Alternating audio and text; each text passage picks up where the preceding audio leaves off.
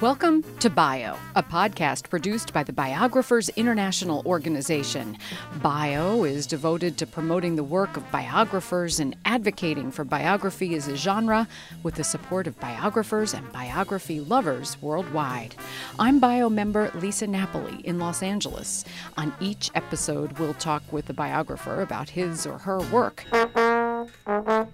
This time, writer and film historian Beverly Gray, author of previous books on Ron Howard and Roger Corman. Her latest biography is the story of a movie, Seduced by Mrs. Robinson How the Graduate Became the Touchstone of a Generation, published by Algonquin Books in 2017. The story of how she arrived at this subject is a lesson for all writers. Back in around 2007, I had the idea of talking about the films of the year 1967, which was a very exciting time for the motion picture industry. And certainly was an exciting time if you were young, and because there was a lot of interesting political stuff happening. Mm-hmm. So, the films of that particular year Guess Who's Coming to Dinner, In the Heat of the Night, Bonnie and Clyde, The Graduate, all of those were Oscar nominees along with, believe it or not, 20th Century Fox's Elephantine production of Dr. Dolittle starring Rex Harrison. So those are the five nominees for Oscar. For young people like me who loved movies, it was a very exciting time because these were movies, aside from Dr. Dolittle, that seemed to confront what was going on in our culture. Because, of course, it was the time of political assassinations, it was the time of the civil rights movement turning bloody, it was the time of the Vietnam War and the rise of student resistance to the draft and to the war. And somehow these films seem to contain some of the emotion and some of the excitement of that. So I was all set to write this book, had a contract to write the book, and in the six months it took to wrangle out the terms of the contract and for me to put my Jane Hancock on the contract, another book came out on exactly that subject. It was a good book, it was a big book, it got great reviews, and there I was. So tried to shift the book around, make it a different kind of a production, and somehow eventually, and sadly it didn't happen. So there I was left high and dry, having done a lot of good research, gotten a lot of good ideas, and nothing. So after several years, and I was thinking of how I would like to get up someday and talk about this and call it fiasco and how I survived it. Uh, here you are. here I, right. So I think I can do that now. Uh, and instead of calling it fiasco, I'm calling it by the name of my new book, Seduced by Mrs. Robinson How the Graduate Became the Touchstone of a Generation. So you decided over a course of time to zero in on that film specifically. And you know, I got a lot happier because instead of trying to cover a great swath of history and a great many ideas, I was able to focus in on a movie and maybe a slightly unexpected movie because it wasn't, if you looked at it, exactly about any of those things that I just mentioned. It certainly was not about the Vietnam War, it was not about civil rights. It was about sort of affluent people, but there was a malaise about it. There was that sense of discomfort amongst the youth as seen in that movie who couldn't exactly express what was bothering them but were somehow disaffected from the society that they lived in. And you write in the book about remembering what That's you right. felt when you saw it, which is so great. Right. It became very personal to me. I used myself in that book as a kind of reflector of that kind of nice, well behaved young person as I was. I was not sort of the screaming radical out in the streets getting dragged off to jail. I was the good girl, but I was still feeling hemmed in, in my case, by parental expectations. That's the part of the movie that I truly identified with. But I think if you talk to other people from that era, they identify in all kinds of ways. If it's sex, if it's love, some young women were seeing in it a warning about what happened if you conformed to the notions of domesticity, as Mrs. Robinson did, and then found herself in a loveless marriage. there were a lot of people feeling a lot of things strongly. And so, even though Benjamin Braddock floating around on a raft in his parents' backyard is not exactly realistic in an era where the laws are being changed, as they were in 1967, so that young men after four years of college couldn't lounge around. They were going to be draft fodder. Uh, so it's very different, but that anxiety, that restlessness, that was something that people in my era recognized, which is why people, it wasn't simply that they saw the movie once, they saw it and they saw it and they saw it. And it was a hit, a surprise hit. No it was a really huge hit. No, expected it, it was be. not a big Hollywood production. It was really made by people who were pretty much outside the Hollywood establishment. Kind of a middle of the road budget, but the stars were not big stars. The number one star of the film, Anne Bancroft, had won an Oscar for a very, very different role in The Miracle Worker. Uh, but she was the closest thing they had to a box office draw. But Dustin Hoffman was unknown. The other people were unknown. But even here to give you an example, in spring of 1968, when Columbia University shut down with a very, very passionate student strike, and students barricaded themselves inside buildings for a number of days, but some of them would sneak out in the middle of the night, past their own barricades to go see The Graduate and then come back because somehow that movie spoke to them. And so you charged yourself charged with cap- capturing that for those of us who were a little bit behind that. Right. And how did you set about doing that besides your own personal impressions and rec- recollections? I had talked over the years to a good many people from all walks of life. I tried to cut as, as broad a swath as I possibly could and got some really interesting stories from some very unexpected folks. For example, there was a man, he was a young Chinese man at that time from Mesa, Arizona, a, um, a large family in a small town, uh, subject to cultural pressures and discrimination.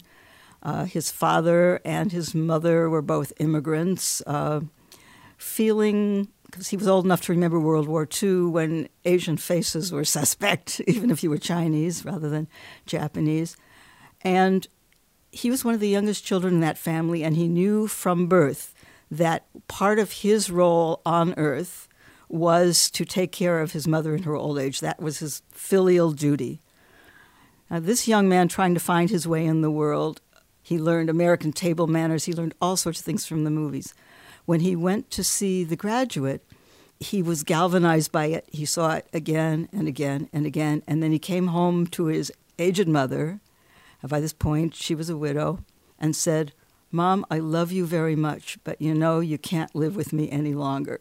So he sent her to live with his sister, but uh, and then felt very guilty about it. But that's an unusual reaction, but it was just a sense of young people trying to carve out their own space however they could.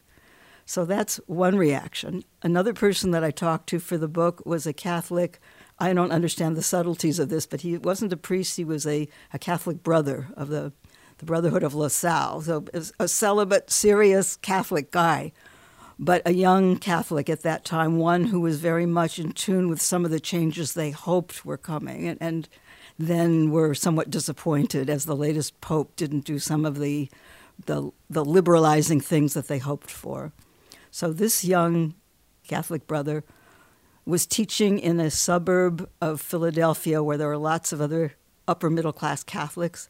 He went to see this movie, and to him, it was all about religion because the scenes at the end in the church and the Dustin Hoffman character waving around that crucifix and, you know, battling against the forces. And, and this fellow said that even the way he looked in his torn jacket and everything, he looked like St. Peter or St. Paul, you know, a, a crusading young early Christian saint out there fighting off the Philistines. So people found what they wanted to find. That was an odd and curious thing about this movie.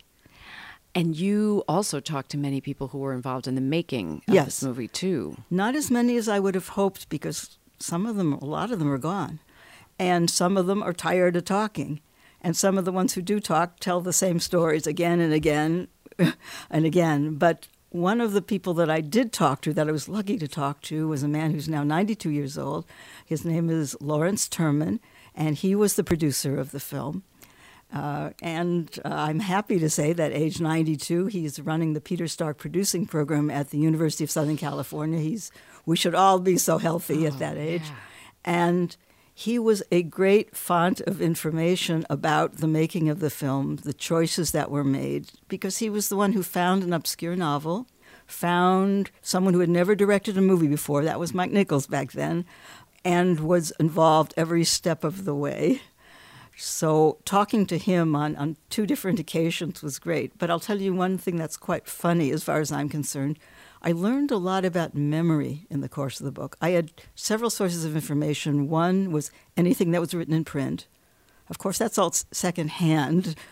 But I had Larry's archives at UCLA, and that was great. Nobody could fudge those there. They were things written on paper. So that was very helpful. And then, of course, you had the personal stories that I would elicit in conversations. And what I discovered is that after 50 years, people don't remember things exactly right, or in some cases, don't remember things at all. And I'll give you one example. In the course of going through those archives, I saw a lot of photographs that were taken on the set and around the set. And a whole series of photographs were taken of a couple of women wearing little frilly panties, and that's it, uh, sort of parading around on what looked like a rehearsal space, and a bunch of guys, all guys, sitting in folding chairs with gleams in their eyes and big smiles on their faces. So when I spoke to Larry the second time, I said, I've got to ask, uh, it's not really important for the book, but I've just got to ask, what's going on here? why are these topless women parading around with all these men sitting in chairs and smiling. And uh, I said, Was it a party? And he said, Well, if it was a party, then nobody invited me. And I said, Well, that may be, but let me show you some photographs. And so I showed him some photographs, and he said, because he's an honest guy, he said, Yeah, that's me there. and I said, uh, Well, I guess you were there. What was it? He had no idea. And he kept saying, Well, what makes you think it was a social event? And I said, What else could it possibly have been? And I, I ruled out some other things. It, it wasn't an audition. It wasn't a this. It wasn't a that. What was it? and I don't care what kind of parties they had, but it was an education to me that something could be so completely blocked out. Even when you have photographic evidence right. of it. What are you working on now? You know, I don't know. I want to write about the film industry. That's my area. I want to write something about women. So. You're in search of? I'm in search of, and please think good thoughts. Excellent. We're working on it for you and ourselves, too. And now, here's Beverly Gray reading from Seduced by Mrs. Robinson How the Graduate Became the Touchstone of a Generation in front of an audience of bioconference attendees. There's this party. A young man descends a staircase in a nouveau riche Beverly Hills home. He's instantly accosted by a bevy of squealing suburbanites. Liquor is flowing, tongues are wagging. Everyone is keen to congratulate Benjamin Braddock on the honors he's racked up at an East Coast college. What's next for the prodigy? Out by the swimming pool, one no bullshit businessman insists he's got the answer plastics. But there's also a woman with all knowing dark eyes. She gives Ben the once over, flicks her cigarette ash, and proposes a party of another sort. That's how this graduate comes to get a very different education in a film that plays off adulthood against youth, pragmatism against idealism, lust against love.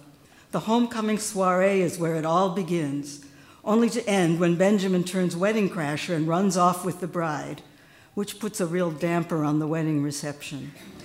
The whole world showed up at that party. The Graduate was intended as a small, sexy comedy based on an obscure novel by a first time author.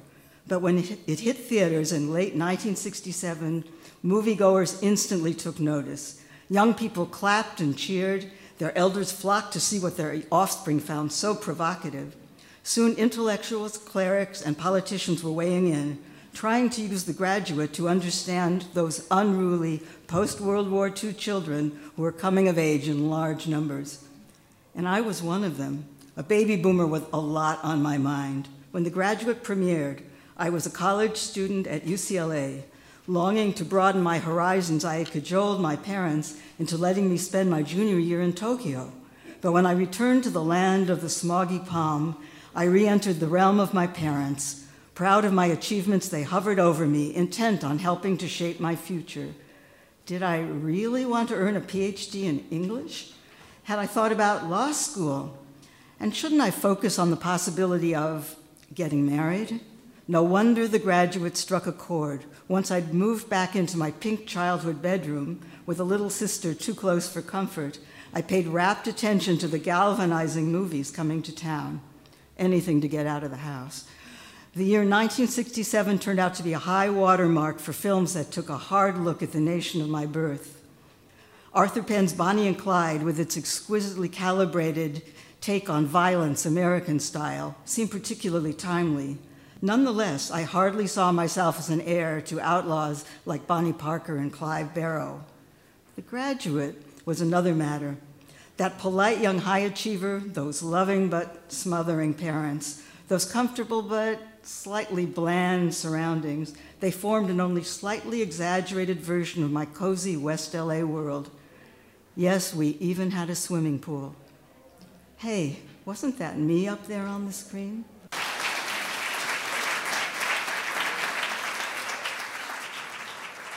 That was an excerpt from Seduced by Mrs. Robinson How the Graduate Became the Touchstone of a Generation, read by author Beverly Gray on May 18, 2018, during BIO's annual conference. Earlier, you heard my conversation with Beverly Gray, recorded on May 19, 2018, at the Leon Levy Center for Biography in the City University of New York's Graduate Center. To learn more about Bio or to hear other episodes in our podcast series, please visit our website, biographersinternational.org. I'm bio member Lisa Napoli in Los Angeles. Enzo De Palma created our theme music. Until next time, thanks for listening and enjoy your day.